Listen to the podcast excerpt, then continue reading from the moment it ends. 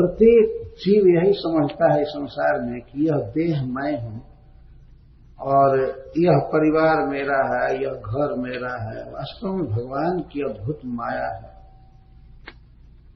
इस माया की पकड़ से कोई बाहर नहीं है। हरि बोल आप लोग बात मत कीजिए कभी। शांति से सुनना चाहिए।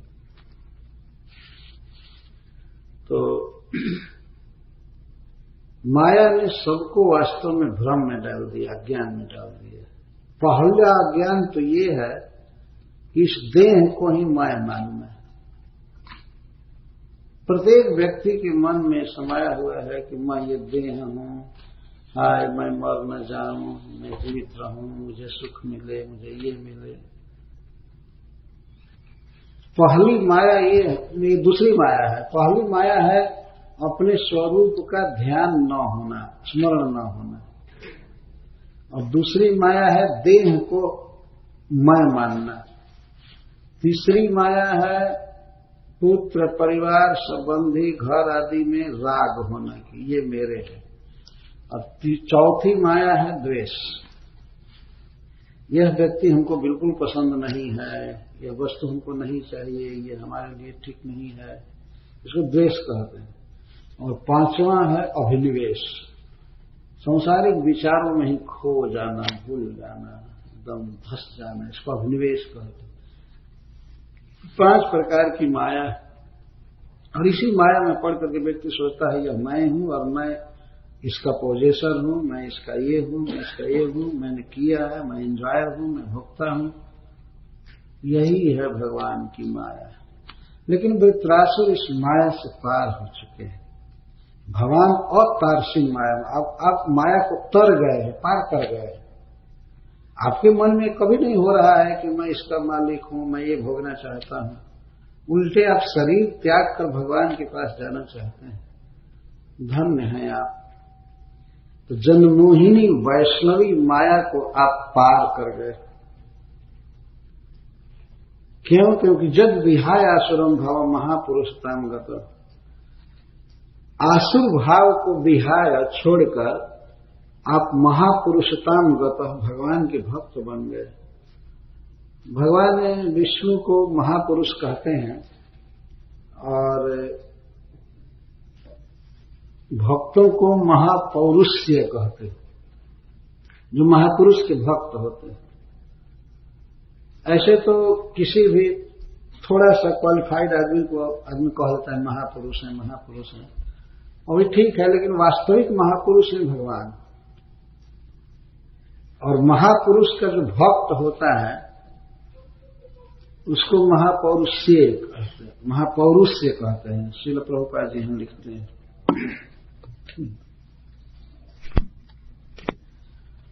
जद विहाय असुरम भाव महापुरुषताम गतो। जन्म कैसे हुआ आपका? किस भाव से हुआ? घोर रजोगुणी स्वभाव, तमोगुणी स्वभाव, लेकिन आप आसुर भाव को छोड़ दिए और भगवान के भक्त हो गए। अतः आपने भगवान की माया को जीत लिया। यही प्रमाण है। कोई भी व्यक्ति चाहे कहीं भी जन्म लिया हो, वंश चाहे जो कैसा भी हो, लेकिन भक्तों की संगति में आने पर वह महापुरुष बन सकता है, वह महापुरुष का भक्त बन सकता है। शुद्ध हो जाएगा। शिल प्रभुपाद यहाँ पर एक भागवत का श्लोक उद्धृत करते हैं। किरात हो होणाम जपुलिंद पुलकसा, आभीर कंका जवना खसादय यन्नी च पापा जदुपाश्रयाश्रया शुद्धिंत तस्मय प्रभु विष्णवे नम। श्री सुखदेव गोस्वामी भागवत में भगवान की स्तुति कर रहे हैं तो कहते हैं कि किरात, हूणांध, पुलिंद, पुलकसा, आभीर, कंका जवना खसाद जितने भी नीचे मनुष्य हैं संसार में, जिनका आहार बहुत बुरा है, जो मांस खाते रहते हैं, शराब पीते रहते हैं, और और भी बहुत से दुर्व्यसन है जिनको किरात, हूण आंध्र पुलकस, पुलिंद, जवान मलेच कोई भी व्यक्ति हो, लेकिन भगवान के भक्तों का जब वो आश्रय लेता है तो शुद्ध शुद्ध हो जाता ये भगवान का प्रभाव है। तो ऐसे व्यक्ति के विषय में कहा जा रहा है वृत्रासुर जैसे रजोगुणी व्यक्ति भी भगवान का महान भक्त है। तो ये बहुत अच्छा है, इसी को कहते हैं भगवान की माया को जीतना संसारी के जन्म में या स्वभाव आदि के वश में न होना, भगवान की भक्ति करना, यही माया जीतना है। जैसे भगवान की माया रात्रि में सबको सुला देती है, सभी काम, क्रोध, लोभ में फंसे हुए हैं।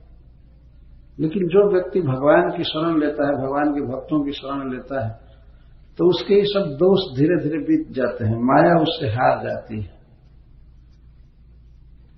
देवराजेंद्र कहते हैं, आपने माया को जीत लिया है। हम लोग तो अभी माया में हैं।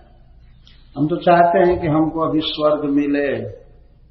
हम स्वर्ग के राजा रहें, सुख भोगें और आप तो संसार को बिल्कुल तिनके की तरह तुच्छ समझ रहे हैं। भगवान के धाम में जाना चाहते हैं। धन्य, आपने भगवान की माया को जीत लिया। इस संसार में करने लायक यही काम है। स्वाभाविक जन्म से कुछ आदमी में दोष होते हैं। इन दोषों को भगवान की भक्ति से दबा देना यही है माया को जीतना। फिर देवराजेंद्र कहते हैं खलविदम महदाश्चर्यम जद रज प्रकृतेस्तव। वासुदेवे भगवती सत्वात्मनि दृढ़ामति। लेकिन मुझे एक बात का महद आश्चर्य हो रहा है। बहुत बड़ा आश्चर्य हो रहा है कि आप ऐसे रजोगुणी जीव हैं। रज प्रकृति रजोगुणी स्वभाव का फिर भी आपकी मति भगवान वासुदेव में कैसे लग गई, इतनी दृढ़मती दृढ़ामती इस युद्ध के मैदान में, जहाँ केवल मारना काटना ही धर्म है, मैं जीत जाऊँ, वो मर जाए, वहाँ पर आपकी मति भगवान में लगी हुई है। वृत्रासुर की मति इसमें नहीं लगी है कि मैं जीतू, स्वर्ग भोगू, बल्कि भगवान में लगी हुआ दृढ़ा। दृढ़ का अर्थ होता है, जिसको उखाड़ा नहीं जा सकता, उपाड़ा नहीं जा सकता, इतनी दृढ़ मति लगी हुई बाह कट गया है और फिर भी आपको कोई इसकी चिंता नहीं है। और इस दशा में भी भगवान का गुण गा रहे हैं आप। इसको कहते हैं दृढ़मति एक संस्कृत के श्लोक में कहा गया है कि सज्जन लोग दुख में भी पड़ते हैं तो उनके मुख से बहुत अच्छी बात निकलती है। और दुष्ट आदमी चाहे कितना भी सुख में रहे, वो ऐसी बात बोलता है जो हँसी में भी नहीं कहना चाहिए। कुछ न कुछ उटपटांग बोलता रहे। और महान पुरुष जो होते हैं, वे दुख में भी होते हैं, तब भी अच्छी बात बोलते हैं। तो उदाहरण दे रहा है कभी जैसे गन्ना। गन्ना जो इक्षु जब कोल्हू में पेरा जाता है, मशीन में पेरा जाता है, बेचारा, बेचारे का शरीर छिन्न भिन्न हो जाता है गन्ना। लेकिन उस संकट में भी वो मीठा रस गलता है। पेरा जाता है, लेकिन पेरने वाले को दुख में डालने वाले को मीठा रस देता है। अब उसका जीवन तो बर्बाद हो गया, खत्म हो गया, लेकिन मीठा रस दे करके खत्म होता है। चंदन को जलाया जाता है आग में तो वह सुगंध बिखेर करके जल जाता है। ये साधु का स्वभाव होता है। वृत्रासुर बहुत बड़े संकट में है। यह शरीर जाने वाला है, बांह कट चुकी है, अस्त्र खत्म हो चुके हैं, स्वजन सब भाग गए हैं जुग छोड़कर। लेकिन फिर भी वे भगवान का कीर्तन कर रहे थे। भगवान का जश गा रहे थे। यह कहना कि केवल भगवान विष्णु ही सदा विजयी होते हैं और कोई विजयी नहीं हो सकता है। वही प्रभु जगत की सृष्टि करते हैं, प्रलय करते हैं, पालन करते हैं। उनकी कृपा पर रहना चाहिए, अपना काम करना चाहिए। इस प्रकार की बात एक असुर बोल रहा था। और वही युद्ध क्षेत्र में और और दूसरे आदमी को तो युद्ध की बात छोड़ दी मंदिर में कहा जाए कि कुछ बोलिए भगवान के बारे में तो कांपने लगे बोल ही नहीं सकता। है ना? बोलने का किसी किसी को कहा तो कुछ न कुछ मत बोलिए। केवल हरे कृष्ण बोलिए माइक पर आदमी कांपने लगता है। बोलना चाहिए। भगवान के विषय में बोलने का स्वभाव होना चाहिए। और और कुछ नहीं है तो भगवान का नाम तो याद है ना? हरे कृष्णा हरे कृष्णा कृष्णा कृष्णा, हरे हरे। हरे राम हरे राम राम राम, हरे हरे। रात दिन बोलते रहना चाहिए। गुणाख्यान आसक्ति स्तद गुणाख्यान है।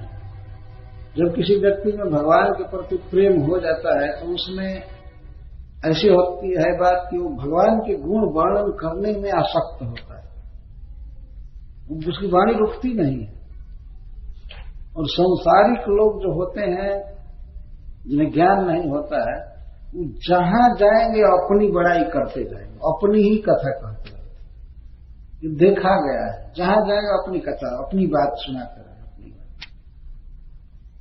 वृद्धासुर तो अपने विषय में एक शब्द नहीं बोल रहे भगवान के विषय में बोल रहे हैं। और देवराज इंद्र भी भगवान के विषय में बोल रहे हैं। लेकिन वृत्राष्ट्र की भक्ति को देखकर आश्चर्य कर रहे हैं। खल विदम महत आश्चर्य। खलु का अर्थ निश्चित निश्चित महत आश्चर्य। बहुत बड़ा आश्चर्य है कि आप में कैसे भक्ति उत्पन्न हो गई। भगवान की भक्ति उत्पन्न होने के लिए तो सत्वगुण चाहिए, शुद्ध आचरण चाहिए, दया, शांति, तब तो उस व्यक्ति के हृदय में भक्ति डेवलप करती है। और ये रात दिन मार काट करने वाले दुनिया को सताने वाले, रजोगुणी व्यक्ति में कैसी भक्ति हुई? यहाँ पर यह भी एक सिद्धांत बताया जा रहा है कि कोई व्यक्ति चाहे कुछ भी हो बैकग्राउंड उसका कुछ भी हो, लेकिन यदि साधु संग मिल जाएगा उसे, भगवान के विषय में सुनने का अवसर मिलेगा तो उसमें भक्ति उत्पन्न हो ही जाएगी। निश्चित, जैसे तुलसी जी। तुलसी जी बहुत पवित्र पौधा है। परंतु देखा जाता है कि वो गंदे स्थान पर भी जम जाती है उगाती इसी तरह भक्ति अपात्र में भी उग जाती है। पर बीज तो चाहिए ना तुलसी का। और भक्ति हाँ तुलसी जी कहीं भी उगे, लेकिन उनको अशुद्ध नहीं माना जाता है। शुद्ध माना जाता है, उसके पत्ते को भगवान स्वीकार करते हैं।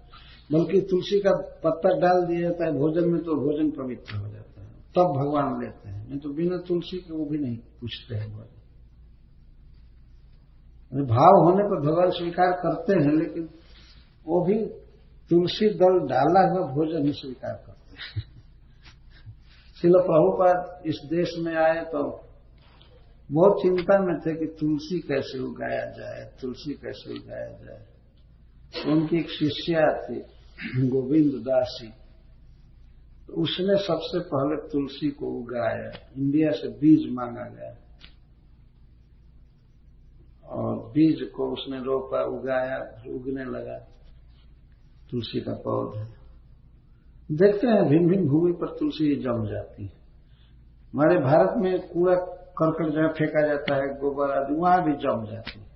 लेकिन उसको भी देख करके लोग प्रणाम करते हैं तो तुलसी जी को, और उस पत्ते से भगवान की पूजा करते हैं। तो चाहे व्यक्ति कोई मलेच्छ है, जवन है, कुछ भी है, पापी है, लेकिन अगर साधु संग मिल जाए तो वहाँ भक्ति उत्पन्न हो सकती है। यहाँ इस बात की पुष्टि हुई। नहीं तो स्वर्ग के राजा इंद्र आश्चर्य कर रहे हैं, साधारण आश्चर्य नहीं, महद आश्चर्य महत्व बहुत बड़ा आश्चर्य कैसे आप में भक्ति उत्पन्न हो गई? इतनी दृढ़ मती भगवान में।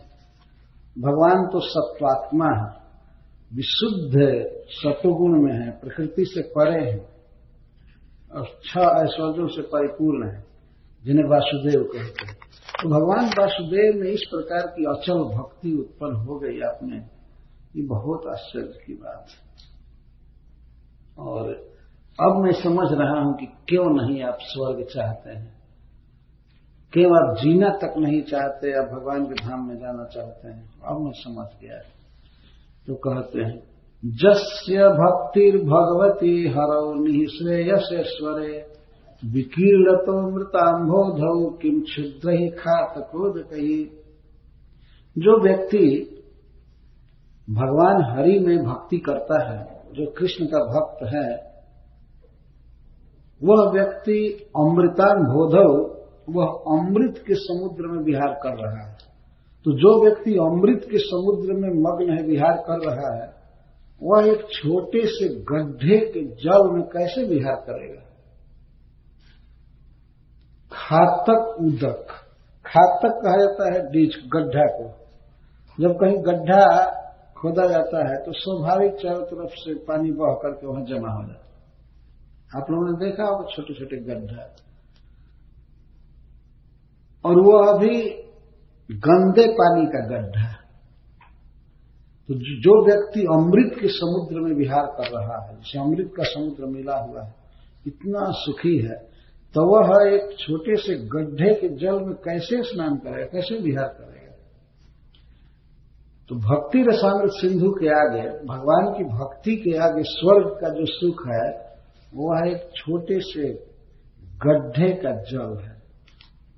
हम लोग तो उसी में सुख मान रहे हैं देवराज इंद्र के कहने का भाव हम लोग तो उसी गंदे जल वाले गड्ढे में आनंद मान रहे हैं, लेकिन आप तो अमृत के समुद्र में विहार कर रहे हैं। एक तरफ़ स्वर्ग का सुख या दुनिया का पूरा सुख रखा जाए और एक तरफ़ भगवान की भक्ति का सुख तो भक्ति का सुख एक अनंत समुद्र की तरह बड़ा है और और दुनिया का जो भी सुख है वो मल मूत्र का गड्ढा है। क्या सुख देगा जीव